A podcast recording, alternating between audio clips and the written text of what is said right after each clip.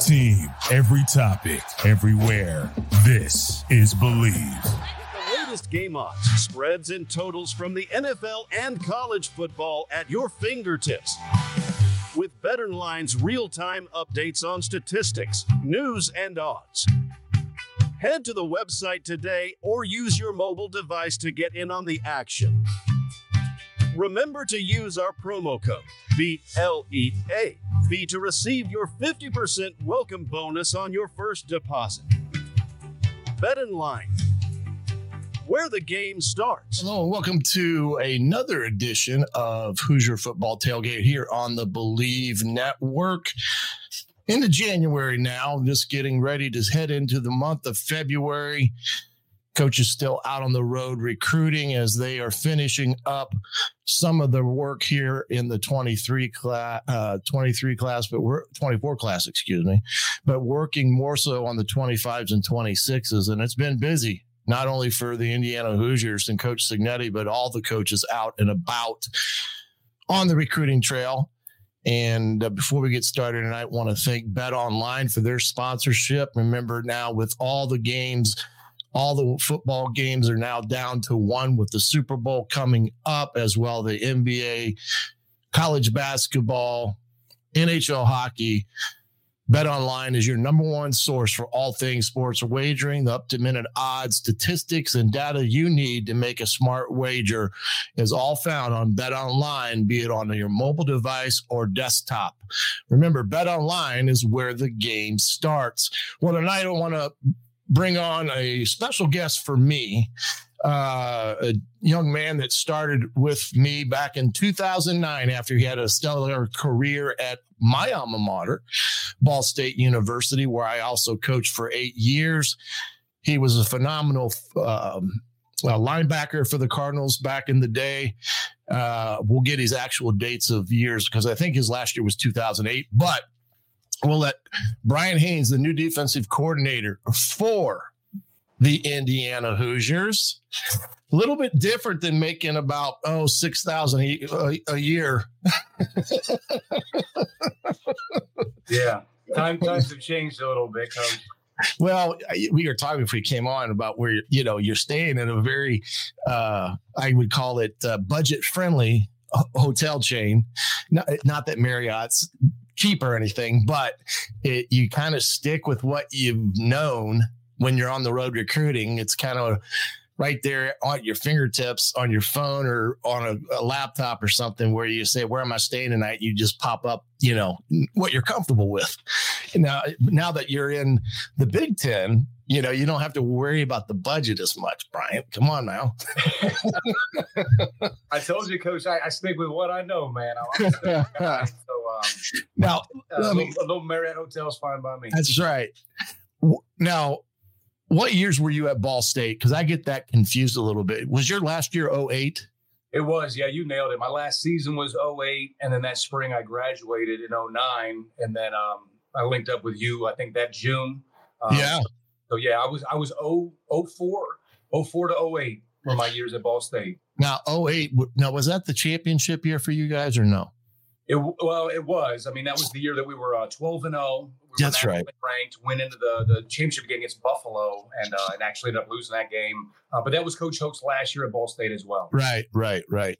Well, the other funny, you say Buffalo. Now, Pete Lembo, who came in after Brady Hoke left, is now the new head coach at Buffalo, and uh, he ended up taking from Ball State a defensive line coach, and I can't think of his name right now, but he played for Pete at at, at uh, Ball State.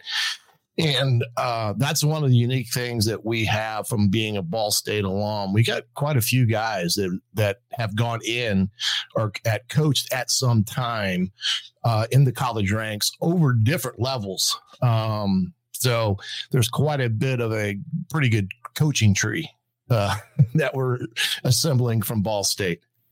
Yeah, you're right. Um, actually, matter of fact, I just saw that um, Coach Kyle Hoke um, left San Diego State. I think he got on at Texas A&M. So to your point, I mean, yeah. at all levels, whether it be SEC or and, and Joey Joey Lynch just got hired down at Texas A&M, and he's a Ball State guy. Bill Lynch's son, who I worked for for a number of years there. So we got we got Cardinals everywhere. But we're going to talk about Hoosiers now because that's the brand you represent. And the unique thing is is you uh, were you grad assistant at Indiana in what was that 2012? Yeah, that was it was 2012, um, and that was uh, so I did one year with you. Uh, I did two years at another Division three school, and then mm-hmm. in 2012 I joined the um, the staff with Kevin Wilson, Kevin yeah. Johns. Um, matter of fact, helped me get on Mike Ekeler, Doug Mallory. So great staff in, in 2012. That was my first stint right. in. Well, and I think when we talked when you were with me, I thought I thought I think I remember telling you. So I used to tell all the young guys, if you can get to places to learn something that you're not accustomed to, the you're going to be better for it. And I think that's what you've done. You, you like you said, you were with me for one. I didn't drive you out, so that was that's the positive.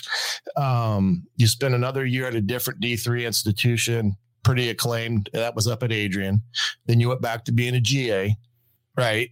Right. At AU, and man, you had, like you said, you had a plethora of really good coaches there. Like you said, I mean, you had some top notch guys to learn from. Yeah, definitely. I, um, I felt I felt so blessed. Like I had that all along the way, starting starting with you you know, learning from you at Manchester w- w- was beneficial to me. And I remember that being part of our first conversation, the very first time we talked about you know the job and the opportunity. You mentioned like like go somewhere new, go somewhere, challenge yourself, learn from new people. I've been so fortunate along the way to learn from from great uh, football coaches, and that that first stint in Bloomington was definitely that way. Doug Mallory was the defensive coordinator, Mike Ekeler, the linebackers coach. Um, uh, we had Mark Hagen as D tackles coach. John Fabris right. was there, who had SEC experience. He did a really nice job. Brandon Shelby, a young corners coach, I learned a lot from. And then he stayed at IU for for a long time. So that was a good staff. Not only that, but um, one of the guys I might have learned the most from was my fellow GA. Uh, his name was Chris Shula. He's currently uh, the pass game coordinator for the uh, for the uh, Rams. So I mean, That's we right. a great staff. I forgot about Chris. Yeah, he's a great coach. And he's been with the Rams now for uh, quite a few years, hasn't he? Or did he just get there? No, he's been there for, I'm going to say five or six. He was with the Chargers before that. I actually uh, right. flew down to a little professional development with him when he was with San Diego. Yeah, that's yeah, that's the unique thing about like I said, you're you know, you're building that branch of people that you get to know from and it pays big dividends for you down the right kind of down the road and you just don't know when uh, something will transpire from meeting somebody that you, you come across in that regard. Now, high school, where did I can't remember you go to high school. You went to I went to Piqua High School. It's Piqua. about 20 yeah. miles north of Dayton. Yeah. Okay. I so a great you coach there too. I got I got a name drop on one more. My high yeah. football coach was really a, a, huge inspiration for me. Um, I fell in love with the game of football through Bill Nees. That was my high school football yeah. coach at Piqua, and he's a Hall of Fame coach uh, in the state of Ohio. And um, as much as I learned from everybody along the way, it all started with with, with yeah. and his passion for the sport um, that was a, a, huge inspiration for me, no question. Yeah, and uh, you know, Piqua was a good, solid program, and like I said, you after that went to Ball State, and kind of what got you in? You know, what was in your mind about man? I want to coach, or, or you know, what do I need to do? I mean, kind of that. Talk, talk me through what that felt from your perspective, right? You're done playing. You're not going to have that NFL career, maybe. And now you're thinking, oh man, what do I do now? right. I, I'll be honest with you. I, it was probably it was probably in me all along, just because I was so passionate about the sport. Um, I don't think it really clicked until um, you know made my my first back surgery. So my first back surgery, my back surgeries ultimately led to the end of my career because I right. was football player. And I was a freshman All American. Um, I had a you know a 125 plus tackle season. Uh, there yeah, was chance, there was a chance to play at that that final stage, and I was excited about that. Some of the injuries um, took a toll on me.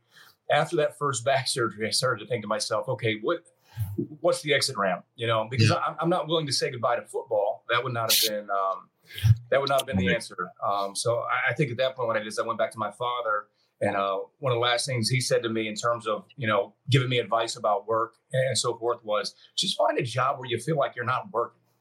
Never work a day in your life. That's right? right. That's right.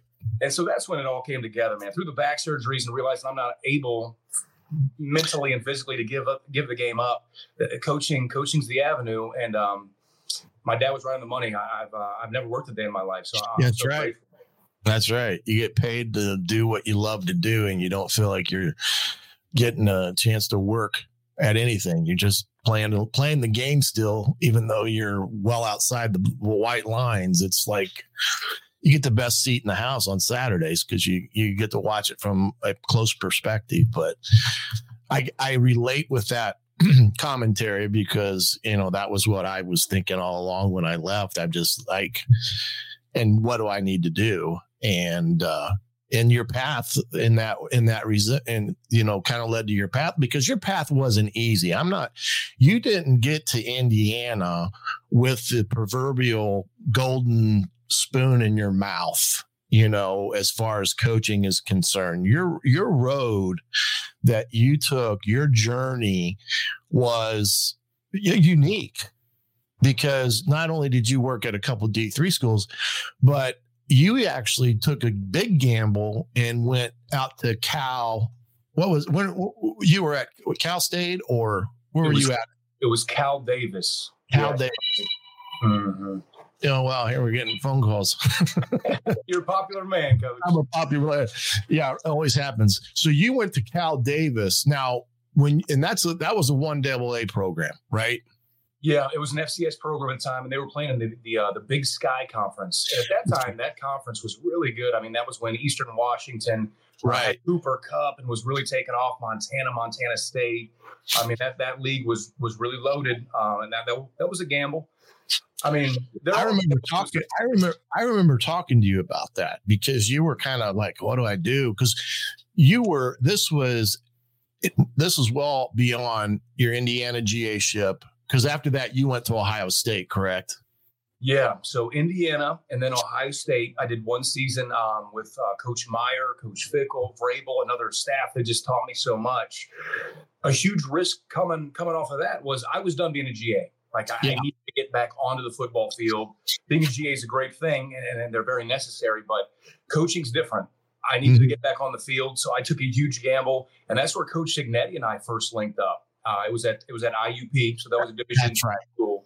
Yeah, okay. that was in the uh, the Pennsylvania State Athletic Conference. And here's a guy and this, and we'll get into Coach Sig and his, you know, a little bit and your relationship. But here's a guy that w- came from Alabama, you know, perennial top. top is all you can get. Nick Saban, and he goes to show his love for the game of football. And there's a connection IUP because his father and things of that magnitude. But he went back there. You joined your brother there for one season, and you're right. And your brother now at Catawba. He's yeah. the head coach at Catawba. it's a tough one. I had to, um, I had to yeah, get that. Catawba, um, but you're right. He was there when, when I got on at IUP, so he was already connected with uh, Coach Cignetti. Coach Cignetti had done two seasons um, before I connected with him uh, for his, for his third. And he had a and he had a really good, successful program there at IUP. I mean, he had brought it back.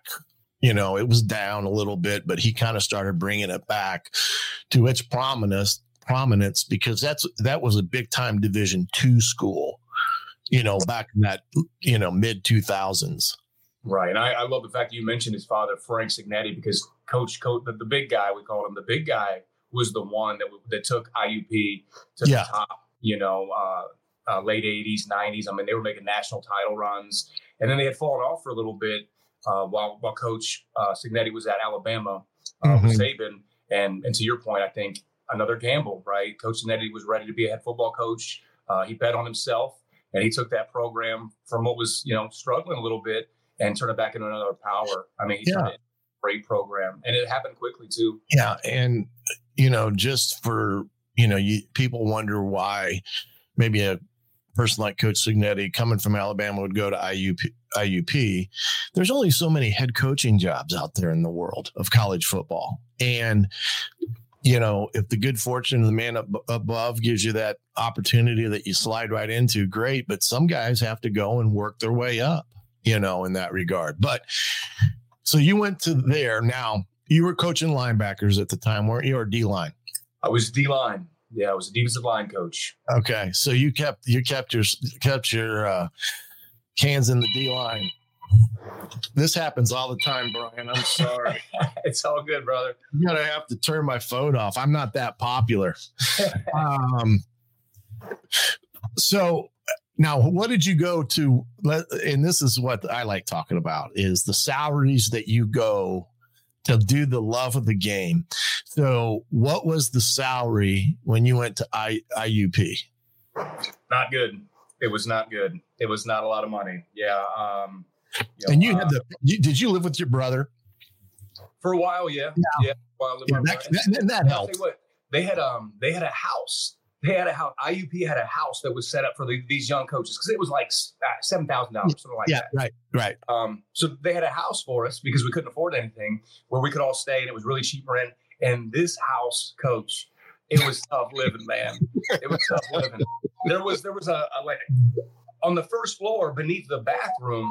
The, the the ceiling is like caving in. It looked like a big wet spot. Come to find out, after I left IUP like a year or two later, it actually crashed through. I mean, you got oh, a bathroom no. falling into the living room, and this is where all these young coaches were staying, man. But like you said, love of the game, and it wasn't about the paycheck. It's never been about the paycheck. It's mm-hmm. about the work. It's about the kids. It's about the relationships. And it's about competing and winning. Right.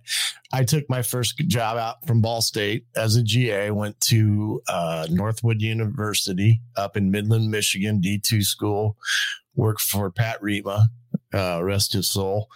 And uh, he gave me my first job making $6,000 out of the hopper. Okay. Then it bumped up to 18 and I was wealthy. Now, when I went to Ball State, now Division One, Ball State, I was making 24,000 a year and a car. So if you add that car into the equation, you're making, you know, close to 30. But I'm not making like 90 100,000 like some Mac schools are now paying. When I left Ball State, I was making 37,000 when we got fired. So, and two kids. So, um, we, we do it for the lo- love of the game. You don't think about, uh, um, that aspect of stuff because it takes care of itself. So you went from there, then out to California. You took a risk on that one. I, mean, yeah. I remember you talking about that. I remember you would call me and, you know, I'm thinking about doing this and Right. I think it might have been at the convention. Matter of fact, I think that's yeah. when you were still working those conventions. And when I saw you down there, I just I wanted to bounce it off you. You know, just as a guy that I've been with and trust, and I wanted to get your uh, your perspective on it. But um, yeah, it was a little bit of a dangerous uh, gamble. You know, we were doing really well at IUP, um, but I was getting a little bit comfortable. And Coach Cignetti's the first one to tell you, like, if you start getting comfortable and complacent, you you better mix it up. Um, mm-hmm. So, so that was part of it. Talking with you, I, I, mean, I think you were on that same team. Like, dude, you got to take a chance in this profession. Like, even if things go south. And the issue was that that staff had been there for like three years, mm-hmm. and they just hadn't taken off. And usually, that three to four year watermark is kind of make or break. So I, yeah. I think maybe when I told you, like, Coach, I might go out there. We can't get it done, and where am I at then? And you said, man, you got to take risks. You got to take chances, mm-hmm. you know? Um, and unfortunately, it didn't work out. You know, I, I, went out there and I learned a lot. I was with uh, Dave Braun, Bert Watts, another, just another staff I'm so thankful for. Um, you know, with, with Coach Watts is now with the uh, Carolina Panthers and uh, Dave Braun's football coach at Northwestern. Um, good guys, great defensive minds. We had a lot of fun in there. We didn't get enough wins and ultimately um, had to make a move. Mm-hmm, mm-hmm. And that's part of the game. I mean, it's part of the game, unfortunately. Um, but that's when you kind of, and then you made your way back to Coach Sig, and then when you went back the second time, were you were you coordinating any at that time for him at IUP or no? No, at that point, um, I was just the linebackers coach. Uh, he had hired Tony Trisciani, who's now the head football coach at Elon University. Uh, Tony was coming in from Villanova. At that time, um, that Villanova defense, that three three yeah. stack they had, and some of the blitz angles they had of that was uh, was really taking taking that side of um, the conference by storm. So he brought Coach, uh, Coach Trish on, and I was just grateful to, to still have a job and be a linebackers coach. Um, and then uh, Coach still be with Coach Cignetti again, you know. Yeah. And then Coach Cignetti gets the chance to go and take the Elon job, right? And what was your feeling when, you know, he tapped you on the shoulder and said, Hey, you want to come? What was, what was, I mean, the one thing I respect looking at Coach Sig's background and staff, he's taking guys with him. You know, some guys get a job, and next thing you know, you know, they're out looking for something different. And that's the one thing I respect of Coach Sig that he's taking guys with him. But what's that feeling like? Because when you that happens, there's that pit in your stomach a little bit because you don't know what's going to happen, right? Yeah, yeah, those are always hard. Now, now that one in particular, uh, I mean, that, that was like that was a true blessing. You know, I, I just got fired from UC Davis, so here I am. I'm, I'm in Sacramento um, with no money um, an old beat up 2003 Pontiac Grand Prix. And Coach Cignetti calls me and says, Hey, drive back across the country, eh, eh, get into North Carolina and come to this spot called Elon. I got a spot for you. And I said, Coach, I don't know if I can get there. I don't know if I can physically get there. Well, Coach Cignetti sees that as like, oh, you're oh, you're probably trying to get a different job, aren't you? I'm going to look elsewhere. I'm Coach, I want to get there. Let me get there. It ended up working out, but man, getting that call was a blessing. Yeah, uh, I wanted to get back with Coach anyway, but um, I didn't want to leave the game. And you know how it feels when you're with one of those staffs that does get let go. It's like, gosh, I'm just, I'm hoping for any opportunity at all. Uh huh. Yeah, I know that feeling. And it's not, a, and it, it, again, there's, we have respect for those guys that go through that every year. There's that time period where something happens, you don't get enough W's, and next thing you know, you're out. And and it's unfortunate, but you know, like you said, you're hoping and wishing for that to happen. But here's a guy that had had you before, got a new job, and he must have liked what you showed him because he gave you a call and a job at Elon. Now, when you went to Elon, same thing, linebackers there too. Linebackers, yep. Okay. That was that was uh, with with Coach Trisciani as the DC, so that's how okay. that. That's right. Okay. Now, how long were you guys at Elon? We did two two years at Elon. Two years, I know. And you were in, and Elon was in the same conference as JMU at the time, correct? Or correct. No? Yeah. Yeah. Yeah. We sure were. We played each other both years. Matter of fact, when we were right. Right and this is prior to JMU making the jump, if the right to a D one status type of deal, right? Not yet. Um, when I was at Elon, um, what was that name of that conference? Uh, um, Big South. Was it the Big South? No, no it wasn't. Um, no, it wasn't. It was. Uh, gosh, because they, I think they added some new teams to it, so it's kind of changed. CAA. I'm sorry. Yes, CAA. Colonial yeah. Athletic Association, the CAA. So JMU was was in the CAA. Um, obviously, Elon was too, so we played them both years. After that, we went to JMU. JMU was still in that league, so we right. did three years in the CAA still before making the big move. Because you guys made some runs in the one double A playoffs, right? Right. Yeah. Yeah. All three years. We. we I mean, we were a factor all three years. Uh, right. First year in 19, uh, made it to the final game, championship game against North Dakota State. Uh, That's lost right. by like, four, I want to say six points maybe um, and had a chance to win it. The, the, the second season 20 was the COVID year, so that was in the spring. It was kind of a condensed right. yeah. playoff. Yeah, that's right. Gosh, we flew out to Sam Houston State and we are kicking their tail, coach. I mean, I think at halftime we might have been up like 28, like four scores or something like that. End up losing by a field goal. Um, tough break there. They they went on to, to win the title that year. And then uh, year three, ran in North Dakota State again, Fargo Dome, uh, semifinal game and and they got us again and, and uh, yeah. That's a tough place to go win at. I'll tell you that much. That's, now, you're now when you at JMU, were you co-defensive coordinator your first year there, or was that your second year, and then you elevated to DC your third year? I was co-DC uh, with, with Corey Hetherman being the defensive coordinator. Corey just got hired on over at uh, over in Minnesota with uh, Coach PJ Fleck. So he's the decent mm-hmm. there now. So looking forward to going against him. But uh, a good friend of mine, he was a defensive coordinator those first three years. I was a co-defensive coordinator and, and coaching the linebackers. Okay, and then you you got your first time being that that guy, the DC, your third year at JMU. Now, tell me about that because that's a monumental moment in your coaching career. Now you've ascended to what you're trying to do. You're trying to elevate yourself to the point where be a coordinator, you know, run your show, run your defense and things. But talk about that moment that, you know, you get elevated to being DC for JMU. Yeah, there was a lot of emotions with that one. Um, I was excited. It's, it's, what I've worked towards. You know, I felt like I was ready for it. I felt like mm-hmm. I was mm-hmm. ready. Um, um, I was grateful. I was grateful. You know, well, sure. Again, it's, it's, it's Coach Cignetti trusting me again. It's saying, you know, you got the keys to the car now. Um, but I mean, there's challenges that come with that too. So was I stressed? Was I nervous? Absolutely, all those things. but it was my time. So um, when you get those opportunities, you say yes and you um, you move forward. And that's what we yeah. did. Had a great staff. Um, took some of the things that Coach Hetherman did, added some things, took away some things, changed a few things. Keep in mind, this is this is me becoming a coordinator as we're making the move up. I wasn't. I didn't get to be a coordinator against FCS opponents. You know, right. we get to run through everybody. This was high level competition. This is 50 50 in week out. You know, yeah. offensive uh, opponents. Yeah, and this is the Sun Belt, correct? Is that the Sun? Were you in the Sun Belt at that time? We were, and, and the thing about it, Coach, I know you know this, but some of the listeners might not. Is we didn't do a tra- tra- transitional year. Like this wasn't like half halfway in, halfway out, half yeah. FCS, half right.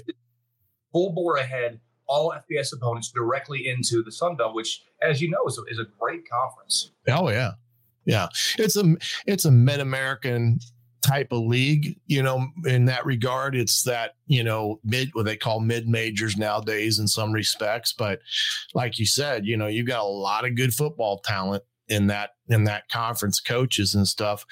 But, you know, first game for you as the DC, where was that game at? Was it at home? Was it on the road? What was that like? It was a home game at night against Middle Tennessee State, who was oh, wow. a nice bowl win. Yeah, um, had a lot of their offense coming back. They were a very explosive offense, uh, very very spread, very up tempo. Uh, they had hired a new offensive coordinator, um, so there were a lot of unknowns going to that game. But uh, I remember the stadium was rocking. Um, yeah, that Saturday night uh, at Bridgeforth Stadium, it, was a great first experience uh, to, to, call the defense. Yeah, and you and uh, JMU's got a great experience. they're you know that you know, for that mid-major level type of experience. They got a nice stadium, very supportive community behind it. So like you said, you get student involvement and all that. So that that was last year, last season. Now, did Coach Sig fire you at any time on the sideline or during a uh, game? close. he, he, he, might fire me for a play or two, but usually he rehires me. Yeah, you you always get the ire of the head coach if something goes wrong, one way or the other. He's looking for somebody. But now you have success at JMU. You kind of capture the the limelight of college football that ultimately has college game day coming coming to the campus and stuff. You're undefeated. Uh, you're fighting now for an appeal to get into a potential bowl out there and the NCAA's blocked you like twice and and uh you know fast forward you know it, it, it didn't work out in terms of that Cinderella undefeated year but you did accomplish the fact the NCAA basically relented and let JMU go to a bowl, which was much deserved. Yeah, they, they never relented. Matter of fact, they never did. The only reason JMU got into a bowl is because there weren't enough bowl eligible teams outside of JMU to make it and and, and you know fill all the spots. So they never relented. They never broke. Um, uh, you know their, their their line of messaging on that. So so they were going to try to prevent us from going to a bowl game. Uh, not enough bowl eligible teams, and and so because of that, JMU did get a chance yeah. to go to the Armed Forces Bowl, which was great. So now you know, Coach Sig's had a you know a pretty really good run from Elon now to JMU. You know, he's kept the train really moving down the tracks, uh, capturing that lightning in the bottle, so to speak, um, with everything. And all of a sudden, the Indiana job comes open, and you know, no one likes to see something happen to a fellow coach at any time. And, but it does happen. Um, we're, did you know that Coach Sig was involved with that search, or did he, you know, hey, tell me about Indiana? I mean, because you were there. I mean, you you kind of had the lay of the land, what what they did have, what they didn't have. I mean, you were at Ohio State. What was the difference? I mean, did he have that conversation with you at any time? Yeah, uh, there's a chance that behind closed doors that uh, there there were some conversations and um and, and, kind of what you're saying, you know, maybe just him trying to get a feel for, for yeah, just the university. Yeah, I mean, yeah, you know, he doesn't have the the total picture that you may be able to fill him in on about the people that are there. This is a good guy. This guy's, you know, he's a guy's who's going to help us win type of deal. Um, having been there because there's a lot of same people. I mean, Scott Dolson was there when you were there.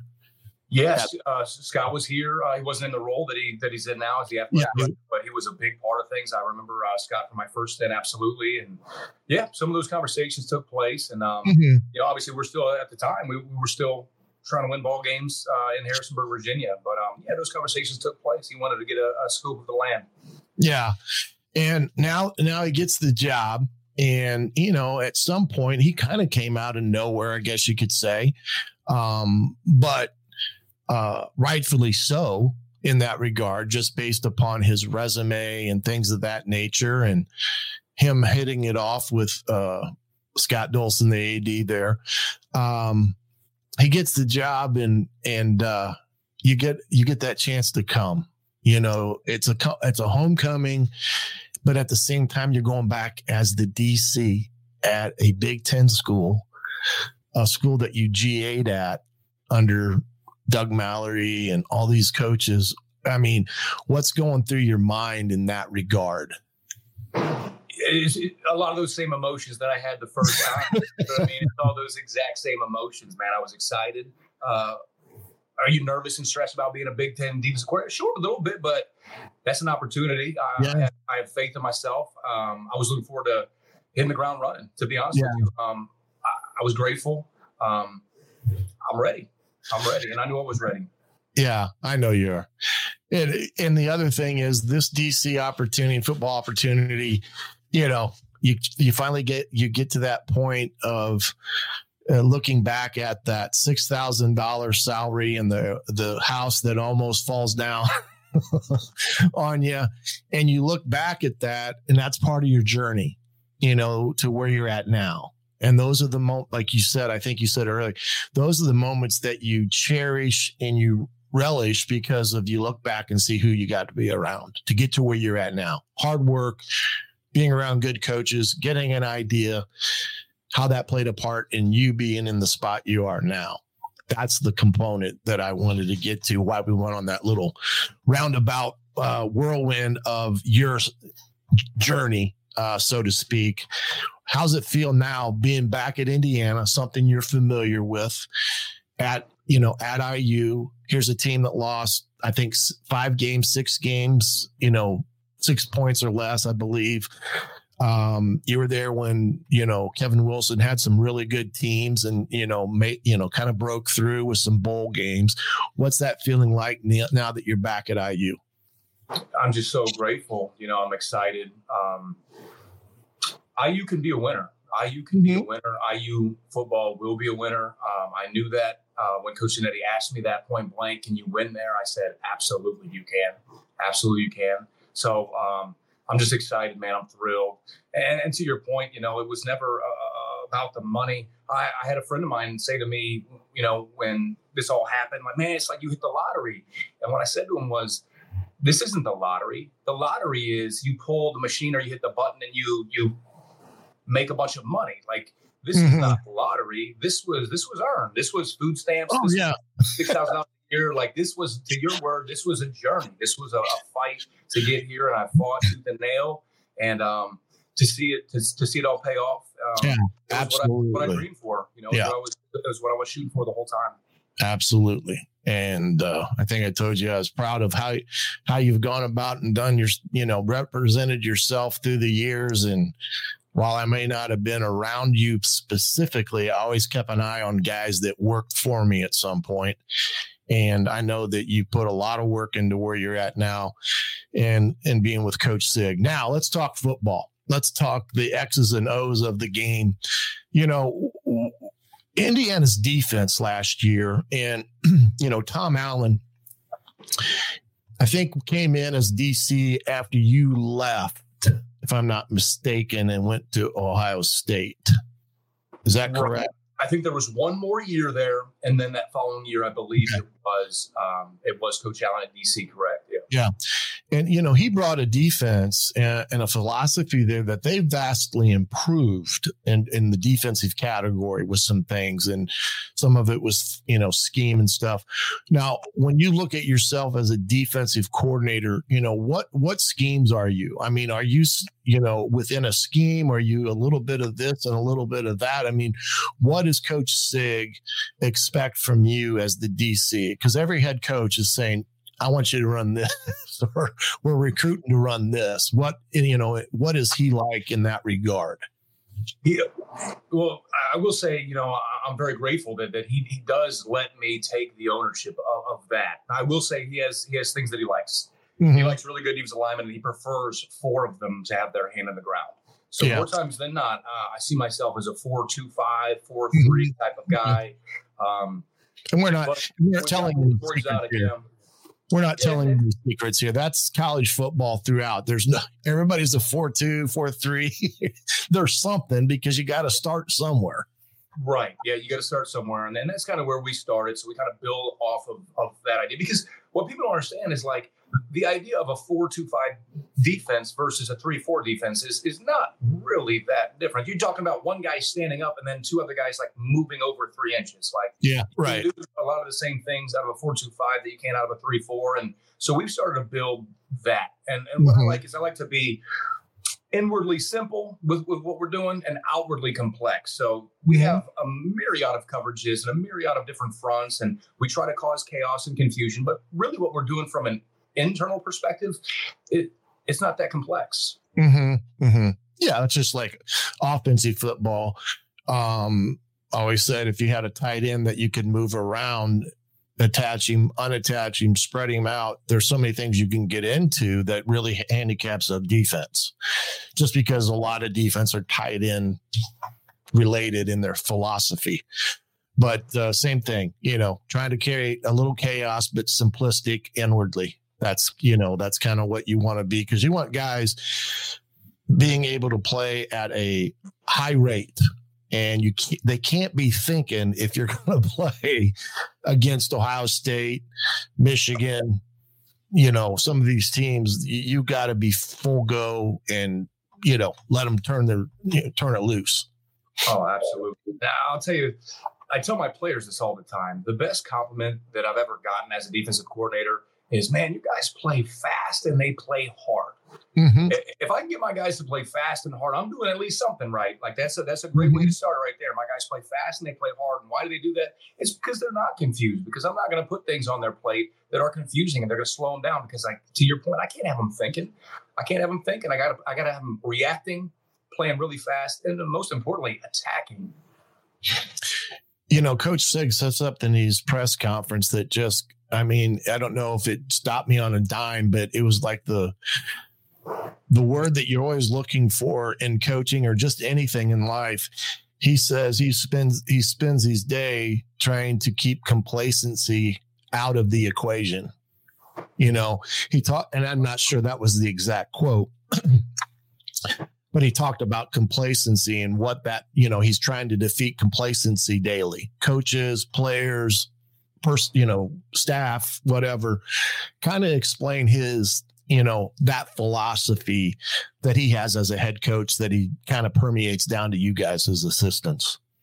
Yeah. Um, well, first of all, he does a really good job of that. Like he has he has messages that permeate down. It starts at the top. And that's that's part of culture, right? It starts at the top. The messaging. Who are we? What are we going to be? It's got to permeate down to the assistants and then into the players too. So I, have always thought he does a great job of that. So I've loved working with him for all these years. But to that one, we really ran into complacency, or at least the threat of complacency at a school like JMU.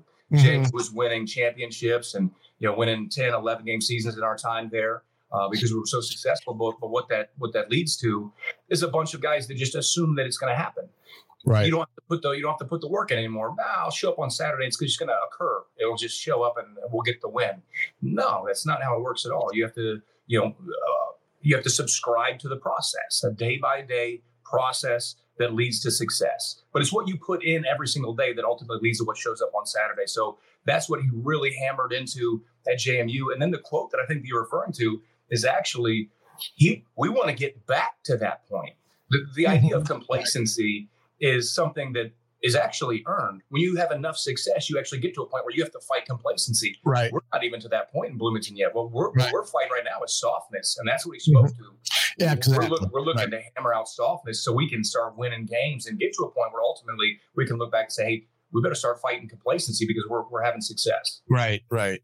And but but I think that it was so poignant in in you know when he said it it was like man that's the word i've been thinking of for 20 some odd years about when you get to somewhere that the thing you fight the most is being complacent in what you do and you're taking for granted where you're at and you know you're not putting the same type of effort into what you need to be doing. And I thought, man, that is so poignant in the game of football when you look at some of these teams that stumble to a team they shouldn't stumble to um, in that regard. Now, you, recruiting wise, you guys, um, when you got there, now have you watched some t- uh, tape of the defense from last year and had a chance to evaluate some guys, or are your is your mind going in? I'm just going to go evaluations from the day we start spring practice. I'm not really taking anything from there as we go forward? No, I watched a little bit of, of the guys. I wasn't looking at it, um, you know, so much from a from a holistic lens. I wasn't trying to figure out the schemes and uh, mm-hmm. what were they running and this and that. I mean, a little bit, but I wanted to see individual players. I wanted to see who was who was fighting late in games. Yeah. I want to mm-hmm. see who was making plays. I want to see who was flashing um, I wanted to get a feel for the guys, you know, yeah. guys coming back and the guys at the time that were in the portal, you know, who's worth fighting to get back and who's, who do we say bon voyage to? So, um, right. yeah, we, we, we, looked a little bit. Um, at the same time, you know, we're, we're bringing new talent in. So I think Coach Cignetti called it fourth and one for like three weeks straight. And that's kind of how I felt. We're getting pulled in a lot of directions. But to your question, I did, I did go back and look at the film. I wanted to see what individuals flashed. Mm-hmm. Yeah, and and and I know some of the some of those may have been you know one year guys because they were portal guys, and I know how that's changed college football in a lot of ways, some good, some bad. But um, so yeah, you've at least got a, a, a sense of what you got at uh, you know what you got, and then you got to what you got to mold around it. Now, how do you feel about the depth that you have right now defensively? Where, I mean, is you feel comfortable at your depth, even thinking with some of the kids that you're bringing in, be it freshmen or whatever? Do you feel like you know depth wise, you feeling good about your depth, or you you know uh, I wish we could have this a little you know how DCs get; they went a little bit more. yeah, you're, you're going to answer that one for me. No, I'm not happy with the depth. I want more depth because depth to me is just competition. It's just more guys fighting for something, and then what that does is it, it raises it raises the water level for everybody, right? All boats uh, mm-hmm. uh, ride there. So, um, yeah, I want I want more. Uh, I think there's some spots in particular that I would like to get more bodies into to, to push those guys in the front. Um, and, and listen, you know, injuries are, are a real thing. That's just part of the sport. Um, yeah. You, you want to be aware of that too. You want to be aware of the fact, like, okay, what is the defense day one, and what all can we survive? Because because unfortunately, injuries are part of this game. Mm-hmm. Yeah, that's the the unknown variable that you run into, and and depth. You know there's two things with depth like you said one from a competition standpoint so you can establish who is your one two or threes but also knowing that you could run into injury problems and you got to have guys ready to go at the drop of the hat. And uh, that goes back to what you were talking about you know the defensive component being simplistic inwardly but complicated outwardly you know, you got to have guys that understand what you're doing, whether it's the guy that's starting or it's the guy that's two plays away. And that's, you know, that's that's the part that you're talking about. No doubt, no doubt. And I'll tell you what, like I, am so excited about the staff too because the staff understands that they they they recognize and you can quickly identify poor coaches uh, across the country. You know, and, and to me, what that looks like is the starter is coached very well. He knows every check and he knows every nuance of, of every mm-hmm. offense or defense, what have you. But the backup is clueless. I mean, if the guy goes yeah. down, the backup has no clue what's happening. So don't do that. You have to you have to have a room, a position group, and Urban Meyer mm-hmm. calls it power your unit. Your unit being your position group. Your unit has to understand the defense or the offense, the position, the nuance, the check, uh, the coverage, the spacing, whatever it is. They should all know it because injuries are going to happen. Next guy in, don't miss a beat. Yeah, and that's the part where repetitions become involved because the number two guy may not get as much as number one, and the number three may get very, very little. And all of a sudden, he finds him as being, being that next guy, which is two, which is stat count's going to go way up um, in that regard. But uh, depth and repetition is all that. What would you say? And I'm, and maybe uh, forgive me if I've already asked this and you've answered it in that regard. Um, I guess what does Coach Cignetti expect from his defense that you you know, hey Bryant, it's your it's your show, baby. But here's what I want it to be boom, boom, boom. You know, kind of that mentality. You run it, you do what you want to do, but here's my personality that I want to inflect upon the defensive unit. Right. So the, the, first three things are that he wants a defense that's fast, physical, and relentless. Um, mm-hmm. You're going to probably hear me say that every single time that we talk and you um, ask about who, who are you guys on the Fast. We're, we're going to be very fast. We're going to be very physical and we're going to play with a motor. You know, we're going to have an unbreakable will about us. Um, we're going to rally to the ball. We're going to swarm. We're going to be very aggressive. He wants to stop the run. That's important to coach. And that's important to yeah. me too. We've done that in my two years as a coordinator. Uh, my first year as a coordinator, we're number two defense in the country at stopping the run. Uh, we were one for a long time, and then Georgia went on a tear uh, and took the number one spot from us in that title game against TCU back in 22. Uh, this past year, we're number one in the country stopping the run by, by a good amount. Um, I hope to continue that trend. We're going to stop the run. We're going to make teams play left-handed. So you're going to have to do things that you're uncomfortable to do to try to beat our defenses. Um, so stop the run, fast, physical. He likes aggression. Uh, mm-hmm. Thankfully, he he hired me as a DC, and I'm aggressive. I blitz a lot. I want to quarterbacks. I want to put offenses behind the sticks. I believe that you yeah. can win football games on defense by creating explosives in the same way that an offense tries mm-hmm. to create explosives. Offenses have max protection shots where guys run the quadruple move down the field. Why can't I bring a 25 man pressure? I'm kidding. I only get 11, but I'll bring right. them all. If I have to, I'll bring them all. Yeah. Yeah. And, and, and you're right. You know, it's, you know, the, the, chunk plays or however you wanted to put it on defense is like you said playing behind the sticks. You know your odds of going up of getting off the field in three downs if you can keep them at three third and eight or more and you know your odds are in your favor. But if you're if you're giving up chunk plays on first and second down and it's third and three or less you're battling against the the percentages that you're going to get off the field. And that's the one thing that you know um, I can appreciate from Coach Cignetti because sometimes DCs they get to run the show, but they they may you know a head coach may not communicate what he wants. You know what I mean? Right. And at least he's you know, and I'm sure he's a you're accountable to that. I mean that's that's his measurement right there. You gave his measurement, and you're accountable for those things. Absolutely, absolutely. There's other things too. You know, there's there's game management. Uh, there's uh, bend don't break, which mm-hmm. means holding a field goal. You know, be be successful in the red area. Uh, he's huge on third down percentage. I mean, to, to the point you were just making, like at the end of the day, this is still a game of metrics. It's about it's about numbers. It's mm-hmm. third and three is different than third and eleven. You know, you're playing percentage odds. Mm-hmm. Um, so yeah, I mean, analytics, holding, holding field goals, be great on third down. We need turnovers. You have to damage the quarterback. You know, this is a former quarterback. Like once you get hit, I'm not, talking about like touch. I'm talking about like if you get hit, mm-hmm. things change. Like the clock speeds up a little bit. I've talked you into maybe an error on that next blitz that I bring. So. Um, mm-hmm. Um, all of those things tie in, but um, those are kind of the, the, the floorboards of what Coach Cignetti believes in. Okay, we're gonna let's we're gonna wrap this up because I know that you're probably tired and want to decompress from a day of recruiting and stuff. You got spring practice coming up here in March. Um, Tuesdays, Fri- is it Tuesday, Thursday, Saturdays? Is that am I thinking correctly there? It is, yeah. Tuesdays, Thursdays, Saturdays. We'll go in the morning, so it'll be morning practices for us, and then we'll typically scrimmage after that that first Saturday. So the, the second Saturday comes, Mhm. so we get some scrimmaging.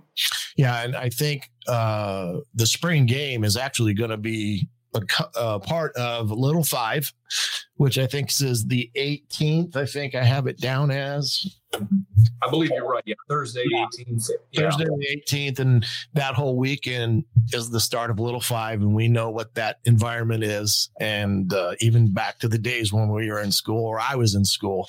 Um, but um, so you're, but then even after that game, I still think you've got like four or five practices left. You know, how's that going to be? You know, having a spring game where where it's on the schedule and then knowing that you got a, a few more practices left. Did, did you do that same thing at JMU or is this just a new you know attempt at you know guarding the red and white to get into Memorial Stadium?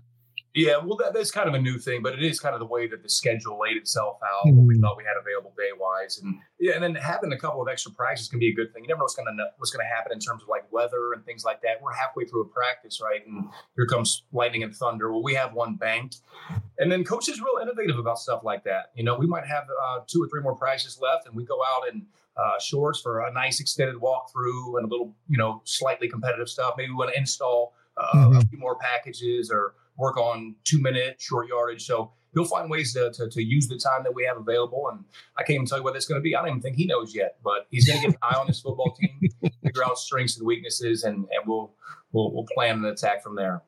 Well, I know this. Your quarterback room is going to be ultra competitive. I've talked to two of them. I talked to Kurtis O'Rourke and Tyler Cherry, and uh, the competition in that room is going to be un, uncomparable because there's a lot of talent in there, uh, including Broc Lowry, who's you know a kid that's still hanging around, and uh, all of them can throw it. Let's just put it that way. Then you got a wide receiver room that's also ridiculous. You're gonna have fun this. You're gonna have some fun this spring. Uh, you're I hope it's fun for us and not them. well, you know what? You tell DBs you got to have a short memory. but you've got that. You're you're in you, now. Are you all set with your 24 class? I mean, the recruiting you're doing now is more 25, 26, getting kids to campus, you know, whether it be a junior day or sometime later in the summer. Is that kind of what you're doing now in your Yeah. recruiting? The 24 class is very, very close to being done. I Okay. say that because you never know what's going to pop up. There's still some moving and shaking that could go down. And if a position of need, if there's a 24 out there in a position, I don't think we close the door on that. But yeah, what we're doing is we're looking at the, the following class 25s, 26s, young talent, uh, especially hammering the, the four hour radius. So if you draw a circle, four hours Right. Bloomington, like let's make sure that we're on these guys early and um, we're building relationships and uh, get them on campus because once they're on campus, you got a shot at them. You know, Bloomington's special that way. Yeah, yeah, yeah, it's that's the battle getting them on campus. That's always the battle, and then the campus speaks for itself in that regard. Now, uh, there's still kind of a quasi signing date in February, correct? You know, Yes. is there, there, that's kind of the end all be all date to the class of 24 to really officially sign. In some, is that do you know when that is? Is that the is that the seventh, fourteenth, or seventh this year. It's usually the first, uh, you know, full Tuesday. Of okay? month. Now, will you guys have something special for that day, or do you know yet? I don't fully know, but I know that a lot of a lot of that class that you're speaking to, the 24 classes, is is, is signed, tucked away, Mhm. and um, but you never know. You know, That's the beauty of it. Even Right. though, even though I can say back in the good old days, we went right to February seventh. There was no fourth and one went a lot longer than it did in in this day's world. But well, I appreciate it, man. I know you're busy. I know that your your time is you know ultraly v- valuable. Sleep, getting rest. Uh, I forgot to ask this: Is are you are you any significant others? not at you? the moment. Not at the moment. Okay. No, uh, football is the significant other right now. Football. Okay, there you go, ladies. If you understand football, you there's a guy for you right there. Be fine gentlemen to. They're gonna be like, wait, didn't he say he was on food stamps and had the bathroom falling into the living room? Oh, hey man, I understand it, and uh, I didn't know because we, it kind of lost connection there, but uh, I thought I'd better ask uh, in that regard. But man, I'm I'm so proud of you um, and what you've done as a as a Ball State Cardinal, uh, and then doing your your journey. Uh, it it speaks to what this profession's about by earning where you're at and not being given something because you were at the right place at the right time. Not to you know to you know demonize that but i know what you've gone through to get where you're at today and that's the thing i'm proud about for you.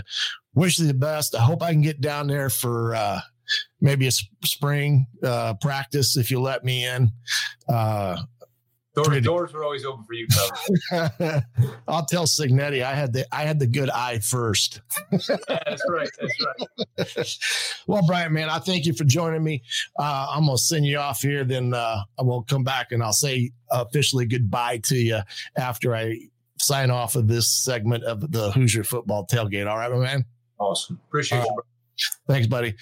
Well, that was Brian Haines, due defense corner for the uh, coordinator for the Indiana Hoosiers going to be a fun bunch to watch in his philosophy defense. I'm telling you, he's got a high motor as a coach, even. I think you're going to be very, very pleased with what you see on a Saturday afternoon.